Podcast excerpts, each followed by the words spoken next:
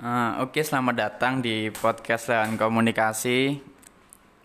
Hmm, ini nggak tahu ya masih ada yang mau dengerin atau enggak. Cuma yang udah yang masih stay ya terima kasih. Kalau yang udah sempat dengerin dan akhirnya males ya mungkin kalian bukan bagian dari podcast ini ya. Uh, untuk pembahasan kali ini idenya datang dari Guntur.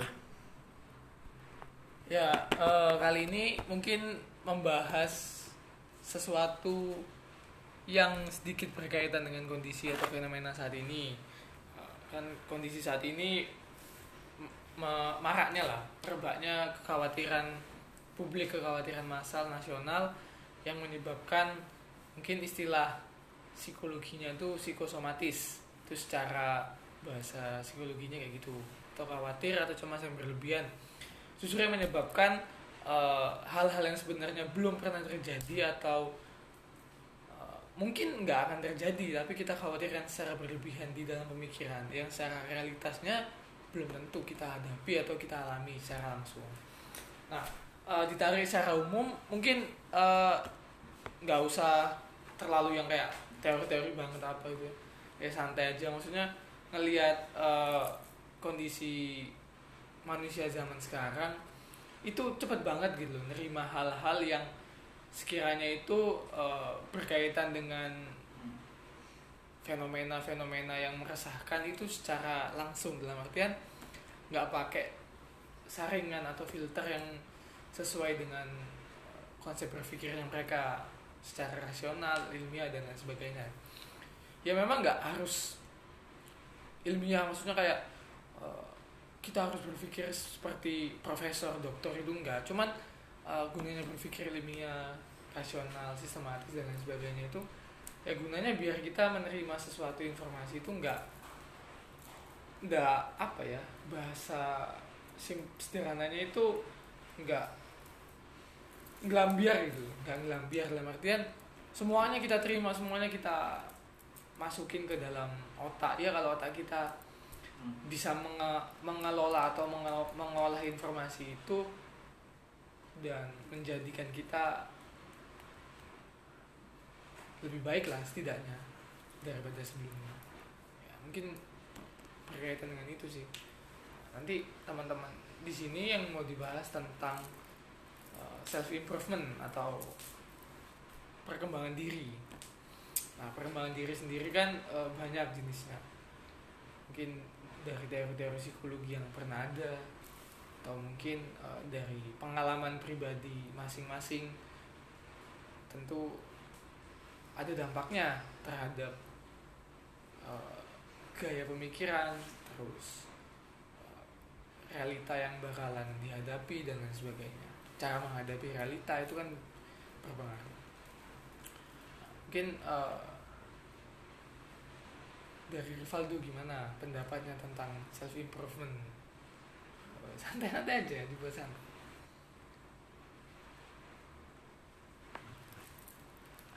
Eh, soal self improvement ya. Eh, mungkin teman-teman mungkin ada yang belum tahu tentang self improvement itu apa. Jadi self improvement itu ya aku jelasin sedikit ya. Self improvement itu tentang bekerja dengan cepat terus apa ya menyelesaikan masalah dengan cepat Eh, atau mungkin bahasa bahasa apa ya bahasa sederhananya bahasa milenialnya think out of the box kan gitu Iya, kan iya. think out of the box berpikir di luar kotak Ya apa ya? Uh, mungkin berpikir di luar kotak itu menurutku sih uh, kita berpikir tidak seperti layaknya orang umum berpikir. Uh, Kalau kita berpikir layaknya seperti orang umum berpikir, ya berarti kita sama dong sama mereka. Tuh. Berarti- bukan berarti kita uh, pengen menonjol secara eksisten- eksistensialis maksudnya ini loh kita beda sama yang lain. Yang menjadi berbeda itu baik gitu, menjadi unik itu perlu. Kan seperti yang dikatakan Jack Ma, jangan jadi yang terbaik, tapi jadilah yang pertama gitu. Mungkin berkaitan dengan konsep ekonomi kalau Jack Ma kan dia kan entrepreneur. Terus kata salah satu novelis atau pembuat kartun di Jepang itu bi- bilangnya Nah, kalau anda membaca buku sama seperti yang orang lain baca berarti eh, sama aja dong anda sama orang lain gitu. tidak ada yang membedakan anda dengan orang lain Kalau aku nanggepnya gini ya nanggepnya ya. itu Hmm, kadang keinginan orang untuk menjadi berbeda itu malah jadi bumerang paham nggak sih maksudnya malah Hmm. jadi bumerang itu gini eh, karena kontak makan ilusi- ilusi-ilusi kon berbeda akhirnya kon menganggap kon itu spesial padahal kan kau sampah gitu loh kan terima aja kon itu sampah gitu jangan sosok jadi berbeda gitu. kalau misalnya kamu tadi ngutip Jack Ma ya, ya aku juga bisa misalnya mengutip Mark Mason. Mark Mason itu pernah bilang gini, kalau semua orang dilahirkan istimewa, berarti tidak ada seorang pun yang istimewa. Gitu kan? Hmm. Nah kalau di, kalau di situ eh, aku sepakatnya begini ya. Ya berarti sebenarnya kita itu sama gitu kan. Kita tuh sama, cuma emang kita dilahirkan unik gitu loh. Jadi psikologi ini bukan kita harus berbeda, tapi ya kan push eye keunikanmu itu apa gitu loh. Ya aku ngerasanya gitu sih. Kalau misalnya kita terlalu termakan ilusi ilusi ilusi kan itu berbeda. Ya kan kita kan jatuhnya mungkin nanti akan ngerasa kon lebih spesial daripada orang lain padahal kon justru lebih sampah daripada orang lain gitu sih kalau ngomong soal perbedaan kalau bahas Gitu. Mark Manson Mark Manson kan Kalau- bukunya seni untuk bersikap bodoh amat itu kan Hmm, pemikiran yang digaungkan kan pemikiran tentang jangan berusaha gitu tagline-nya kan gitu. Jangan berusaha jangan eh, memiliki ambisi dan lain sebagainya. Tapi ya dilihat dulu dengan kondisinya Mark Manson di sana pada waktu itu hmm. dengan kondisi yang kita alami sekarang jelas jauh berbeda. Maksudnya bukan berarti gagasan yang digagas Mark Manson itu buruk bukan. Tapi ada gagasan-gagasan yang memang sekiranya harus dibenturkan sama realitas yang ada gitu. Maksudnya dalam artian eh, kondisi realitas yang ada sekarang kalau kita mengacu pada pemikirannya Mark Manson jangan berusaha dan lain sebagainya ya terkesan naif. Dalam artian kok jangan berusaha?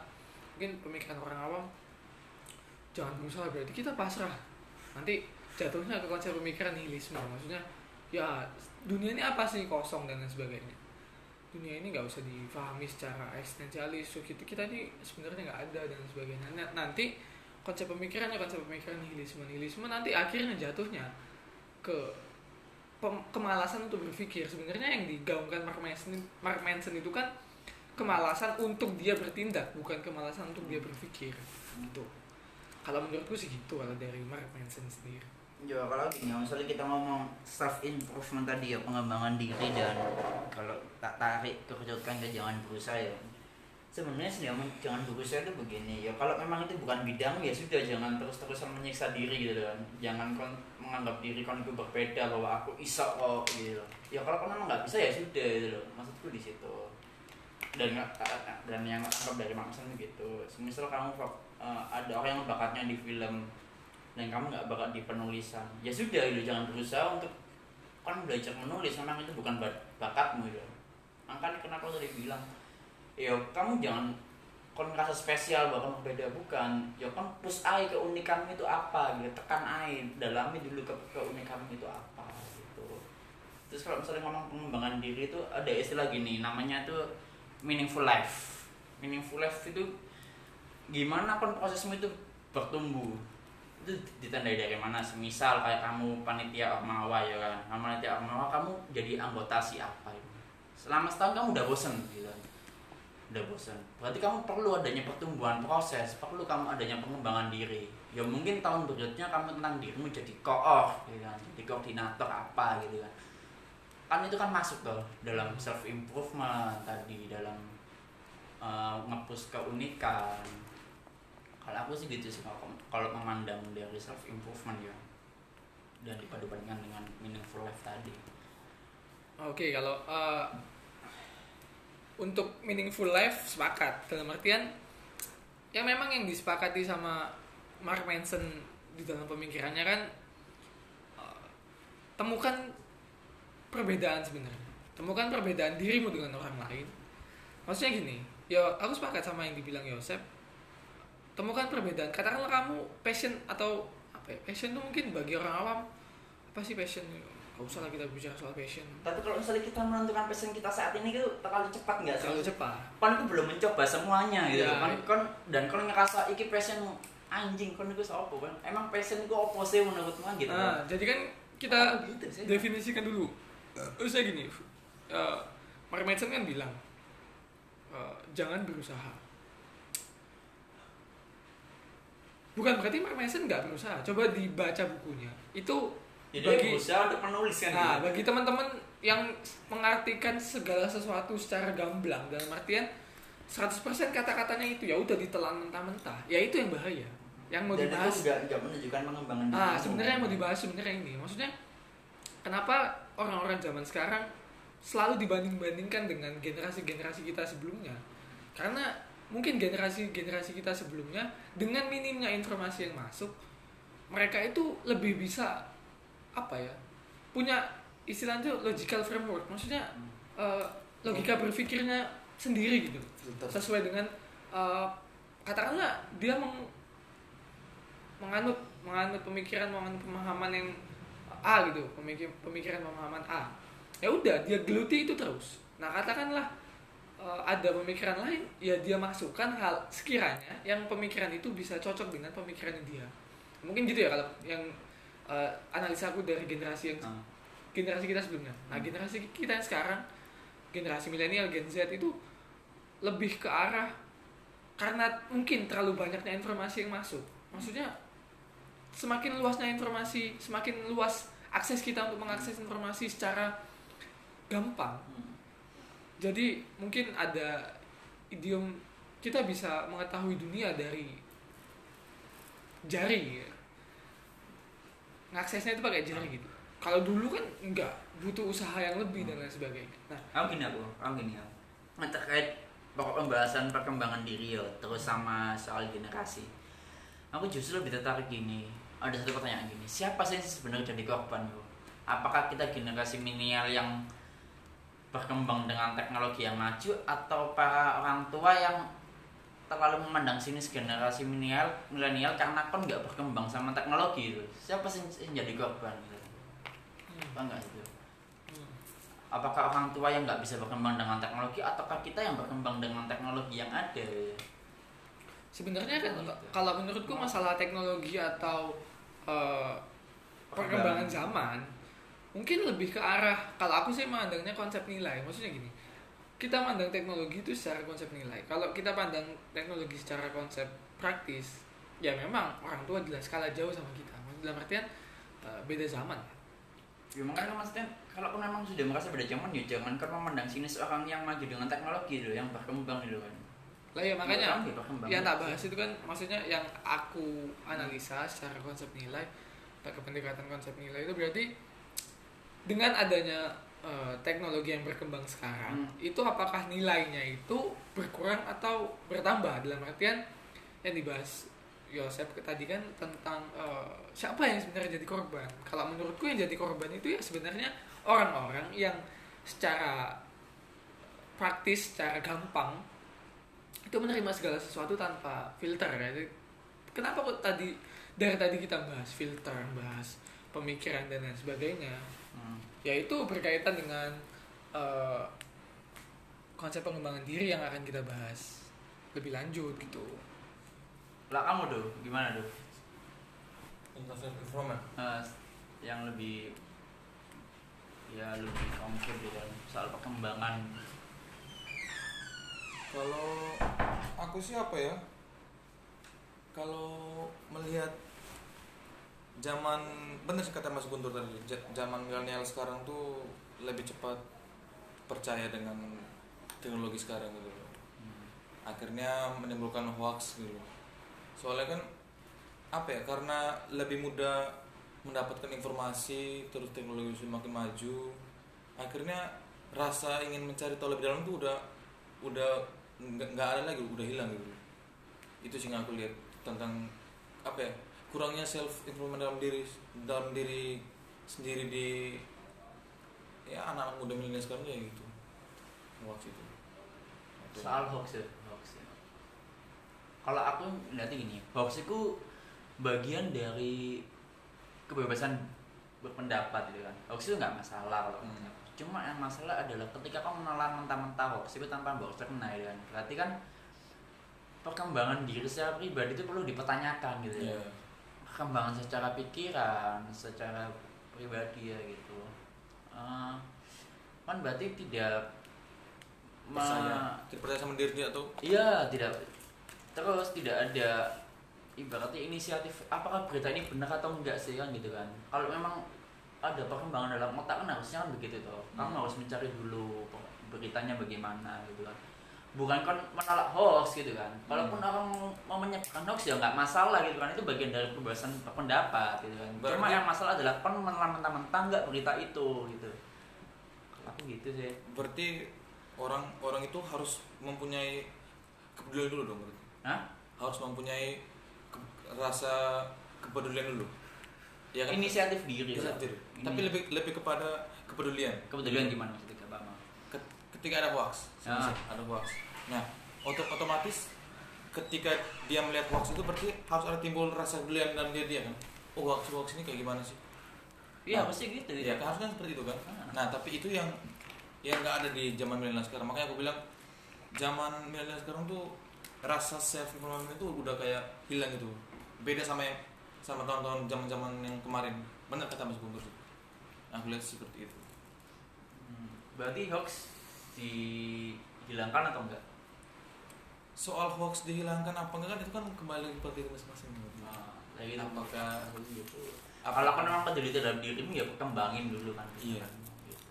hoax hoax itu akan muncul ketika orang tuh nggak nggak bisa apa ya menelaah berita itu secara baik dan benar loh makanya hoax itu muncul tapi kalau kalau apa ya kalau kalau kita bisa melihat berita itu secara baik dan benar men- menelusuri berarti hoax itu ya ya cuma sekedar berita doang gitu kayak angin lalu gitu kalau aku sih gitu Kalau menurutku sih hoax itu eh, diadakan mungkin karena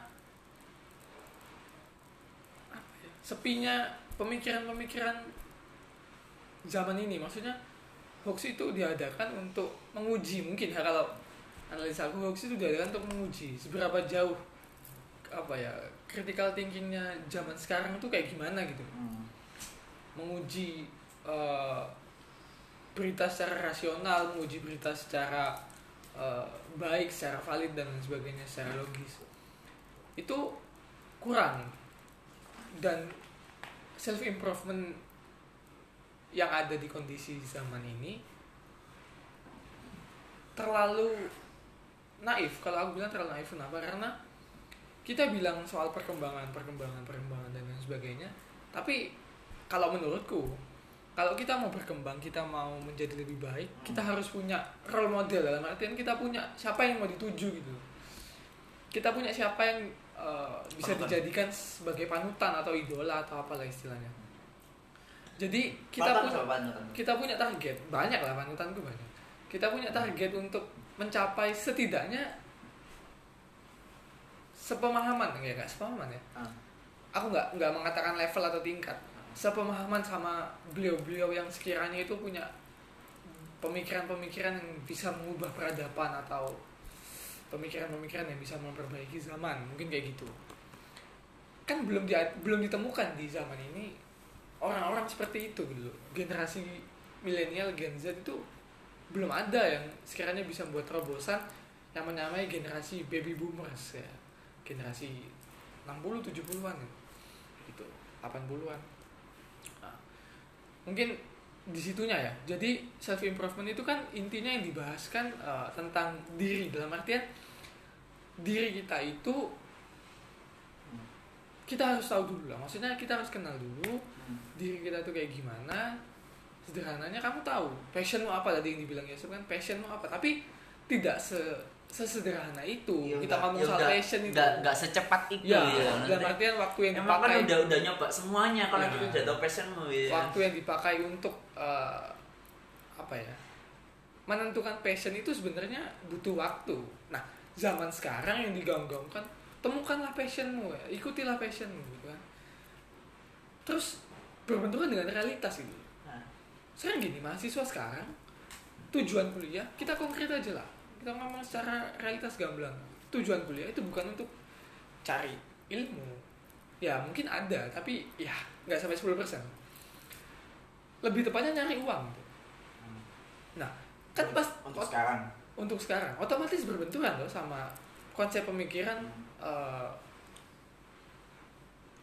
apa namanya passion secara idealis itu. Katakanlah passionmu di bidang eh, menulis penulisan itu kita lihat realitas sekarang di bidang penulisan. Apakah mahasiswa sekarang eh, yang menggeluti di dunia penulisan itu lebih baik daripada generasi sebelumnya gitu kan? Kalau kita pakai pendekatan pembanding. Gitu Hmm. mungkin seperti itu.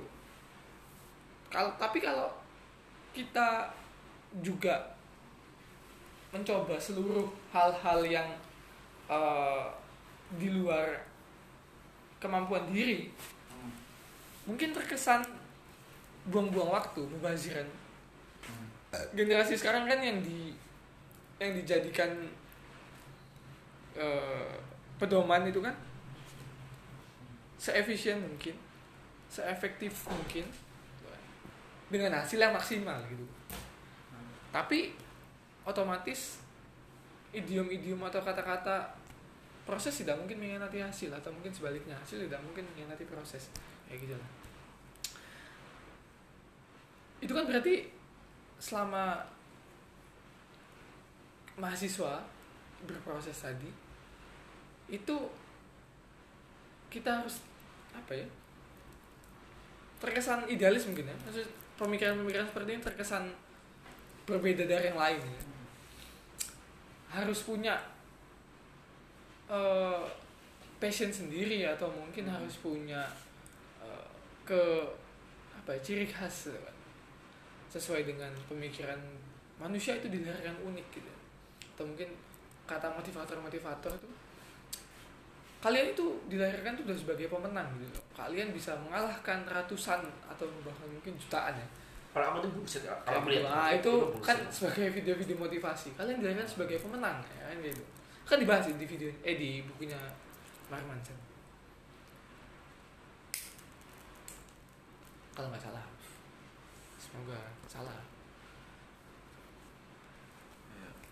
terus kan manusia dilahirkan sebagai pemenang kita dilahirkan sebagai pemenang dengan kalian mengalahkan ratusan atau bahkan jutaan saingan kalian untuk menjadi sel atau mungkin untuk menjadi manusia utuh secara biologis itu kan gaung-gaungan motivator-motivator pada umumnya. Nah, tapi dan, dan, dan itu akhirnya jadi ilusi bahwa aku ini pemenang kok gitu kan. Ya itu akhirnya jadi dan, dan kan ilusi. akhirnya bu- ya maksud tadi bung Noel gini akhirnya kan kan nggak merasa jatuhnya kan nggak introspeksi diri loh. Ya. Kalau memang di titik ini kan adalah sampai sudah terima gitu loh. Kan, kan di titik ini kan kan bukan pemenang kok kan gitu. Semisal kalau misalnya yang tadi tak bilang kalau memang keunikanmu adalah soal membahas film atau kayak misalnya semisal menulis ya sudah itu aja. Kok nggak bakal bisa menang untuk bagian yang bidang yang lain gitu dan itu terima saja gitu kan. Dan Mm-mm. soal itu memang bukan pribadimu. Gitu. makanya kalau aku bilang ya motivasi bullshit sih kalau kata aku.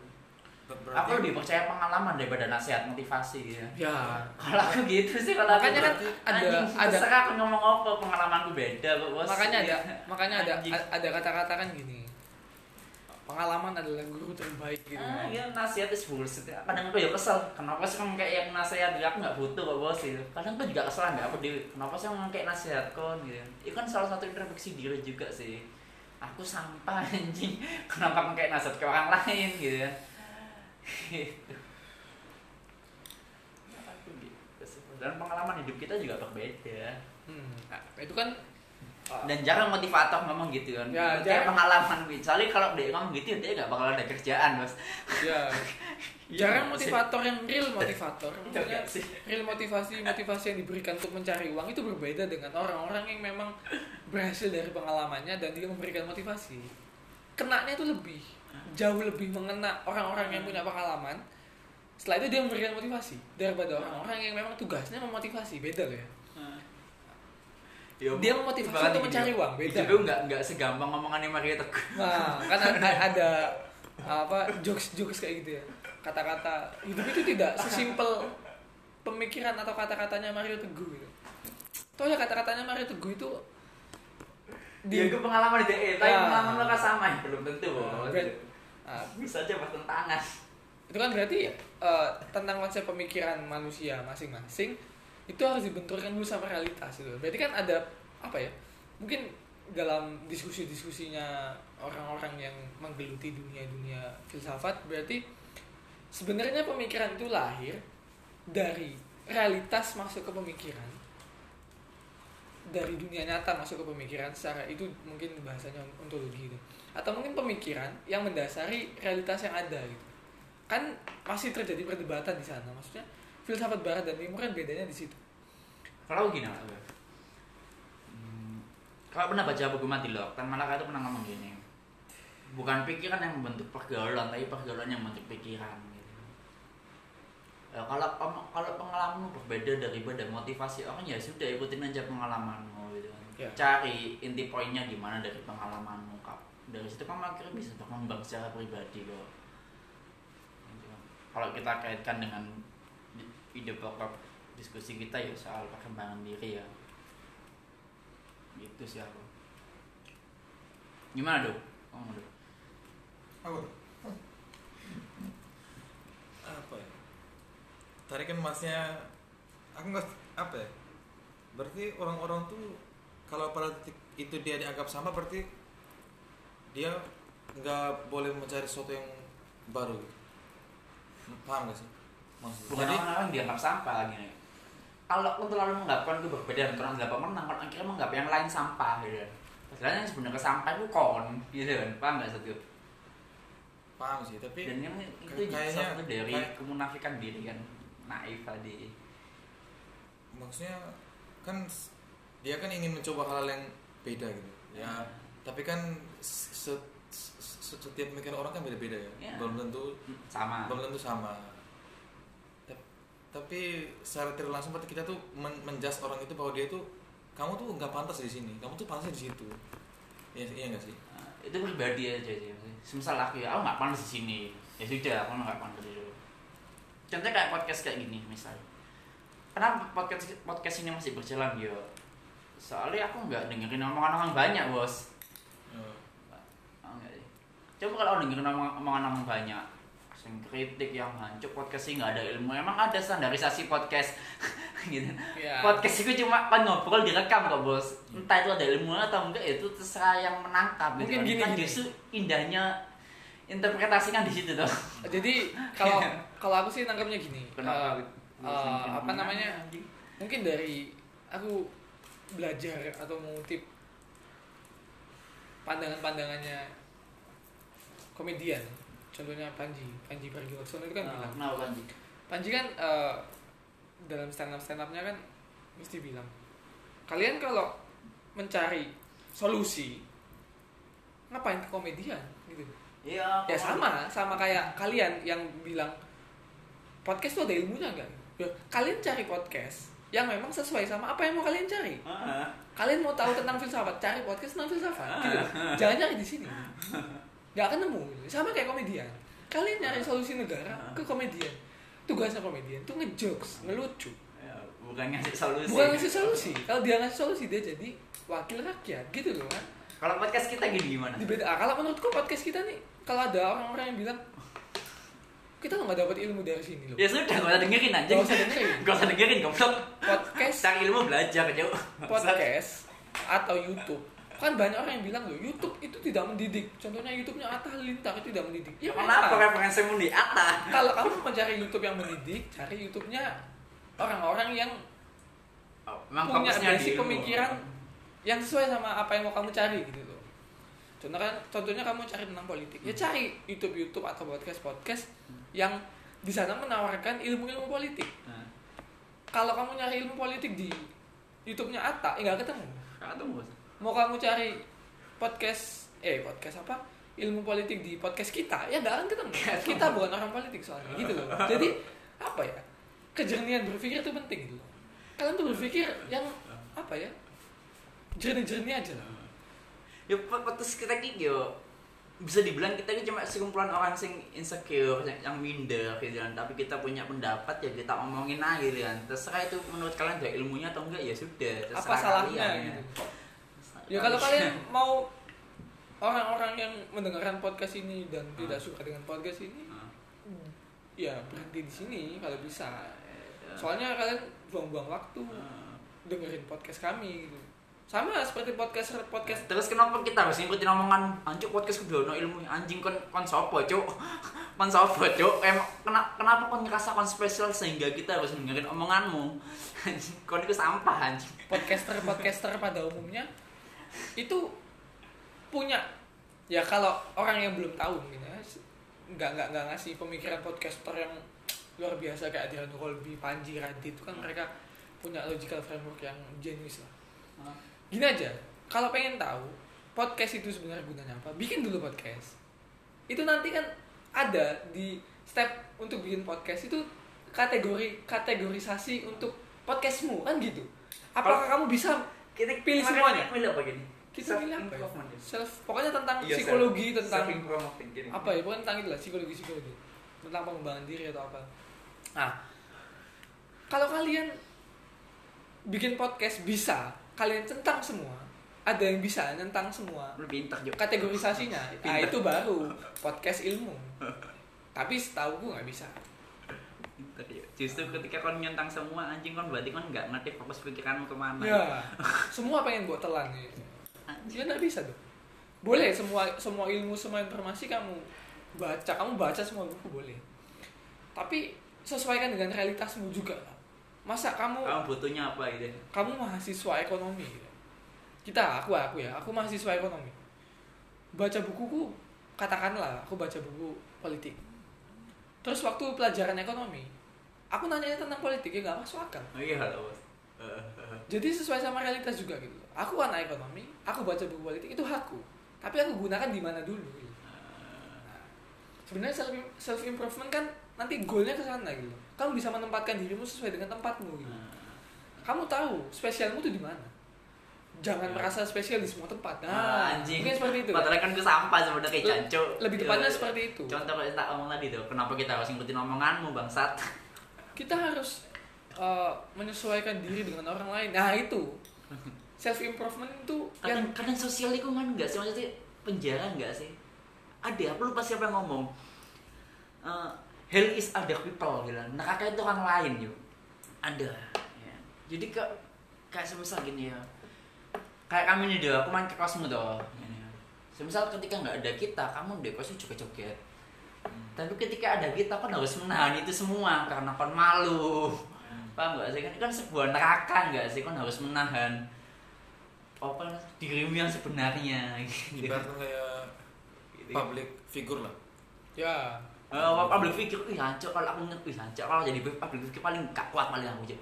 Aku harus ngikutin omongan orang, harus mencitrakan diriku seperti ini, wih cok. Itu bener-bener nerakan kakak gue cok. Kalau mau punya konsep pemikiran seperti itu, jadilah politisi. Iku neraka. Ya, jadilah politisi. Kalau mau punya pemikiran seperti itu. Kenapa? Karena politisi itu harus baik. Menurut publik gitu. Penilaian publik, oh politisi ini baik. Menurut publik. Tapi kalau politisi itu tidak baik menurut publik, tapi relevan dengan zaman. Contohnya ya, orang-orang punya pemikiran luar biasa kayak Gus Dur. Hmm. itu dibenci publik pada saat itu. Hmm. Tapi konsep pemikiran dia relevan dengan zaman gitu. Hmm. Toh dipakai juga konsep pemikirannya pluralisme itu kan dipakai. Iya soal itu macam muka. Nah, kenapa kok kita selalu membenci orang, melihat orang itu dari siapa yang ngomong tapi bukan dari apa yang dibicarakan. Nah gitu. Jadi lebih depannya ke sana. Presiden juga bisa salah loh. Ah. Sekelas Sekelas kita apalagi kita ya, kita cancok ini salah apa tambahan. sekelas profesor doktor yang punya penelitian luar biasa. Itu aja bisa ada antite- antitesis penelitiannya. Oh iya. apalagi kita. Aku sempat inget nih ada omongan uh, ono sendiri di Permayan dia itu pengacara hak angket KPK dia itu pernah ngomong gini kalau kon jadi politisi kon ku nggak kon nggak dibolehkan salah. Iya. Tapi kalau kon jadi akademisi akademisi kon boleh salah bos. Iya. Iya. ya makanya yang tak bilang tadi kalau mau jadi orang yang baik di mata semua orang jadilah politisi. Kan nggak boleh salah kan ngomong harus ditata bener-bener. bahkan ka- bahkan kalau analisa aku politisi dengan agamawan itu lebih baik politisi kenapa? Citranya loh ya. Hmm. kalau agamawan kan berbicara sesuai dengan konteks real real pemikiran jalur pemikirannya dia. Katakanlah agamawan agama Islam ya udah dia ngomong tentang Islam. Nah kalau politisi kan global universal kan semuanya diomongin tapi harus terkesan baik di depan mata semua orang. Kalau mau jadi orang baik ya. jadilah politisi. Entah Itu ya, sih. da- dari situ kan bisa berkembang apa enggak? Ya dari Tapi neraka- kehidupan neraka tapi tergantung juga kamu bisa apa nggak menyembunyikan topeng?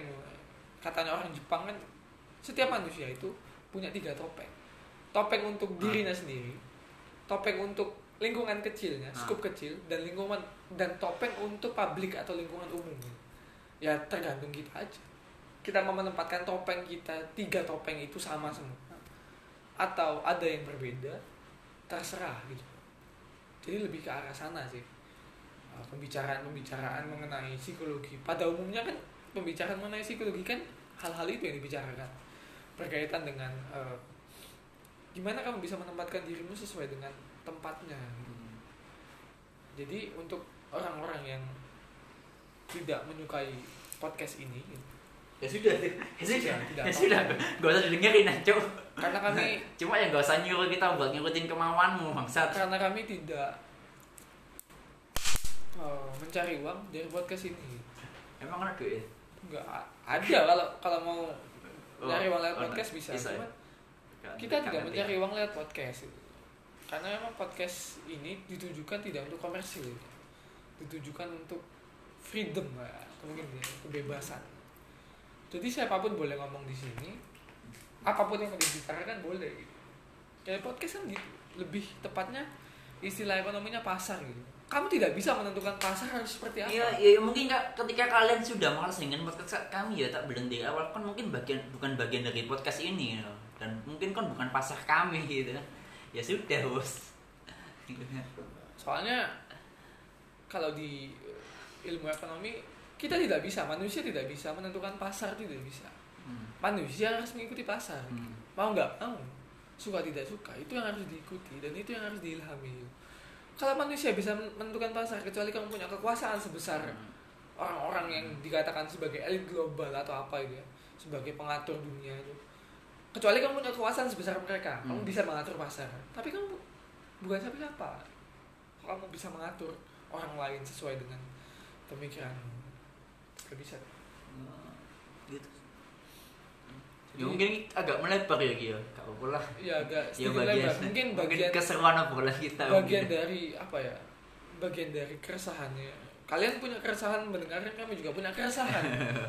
Sebagai orang yang didengarkan gitu. Terus terus terus, terus, eh, kita kembalikan Kita lagi kembali soal self improvement self gimana? improvement ya.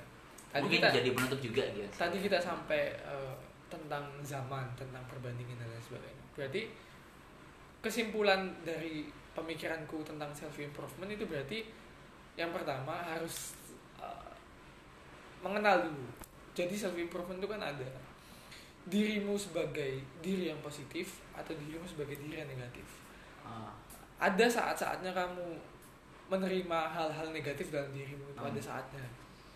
Dan ada saatnya juga kamu uh, mengembangkan dirimu secara positif. Bukan berarti uh, kamu di saat me- menerima negatif hal-hal negatif dan pas dirimu mengalami hal negatif itu terus kamu ya udah gitu aja gitu. Udah pasrah lah ini berarti kehendak semesta gitu.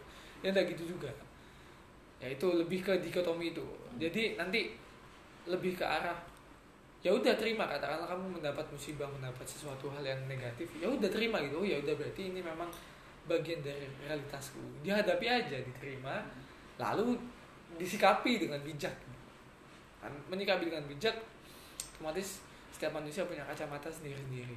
Itu lebih ke arah sana. Nanti uh, jadi mungkin kesimpulan yang final tentang pemikiranku berkaitan dengan self improvement jadilah dirimu sendiri kembangkan dirimu sendiri toh kamu mati pun sendiri gitu. Jadi nggak usah nggak usah pengen di senangi banyak orang dan lain sebagainya. Toh kamu mati sendiri dalam ya kalau kamu mati satu kubur berdua gitu.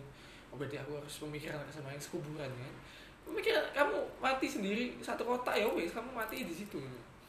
kamu sendiri kamu ditanyain juga sendiri nggak nggak mungkin kelompokan. Masih kamu anak universitas mana pun anak kamu katakanlah orang Indonesia nanti katakanlah kamu ya aku sedikit lebar tentang agama ya. Di akhirat nanti bagi yang nggak percaya nggak apa Eh, ditanyakan apa kamu selama di dunia ngapain dan lain sebagainya? Kan kamu nggak ditanya itu kamu dulu di dunia ini kamu orang Indonesia ya? Berarti kamu saya tanyain pakai bahasa Indonesia sesuai dengan kondisi Indonesia yang ada. Kan kayak gitu juga sih. Nah, jadi mungkin itulah. Jadi dirimu sendiri atau kayak kamu mati sendiri gitu. Nah, itu. Waldo, Waldo. Yo, aku yang paling banyak dia tadi. Kalau dari aku sih untuk self improvement sih buat kaum kaum milenial sih lebih tepatnya tetap percaya pada diri sendiri. Jangan terlalu ngedengerin hal yang belum tentu benar tentunya karena sekarang kan lagi musim-musimnya banyak-banyak yang berita-berita yang enggak apa. Dan yang paling penting adalah carilah dulu zona nyamanmu baru kamu bisa bergerak ke zona yang lain. Eh, kalau aku ya tetap fokus kembangin dirimu. Hidup itu lama kok ngapain kon cepet-cepet nyelesain hidup kan gitu. Terus eh, soal jadi diri sendiri ya semisal kamu bikin karya ya pujian bagus itu harus datang dari dirimu sendiri bukan orang lain gitu kan. Kalau aku sih gitu. Ya terima kasih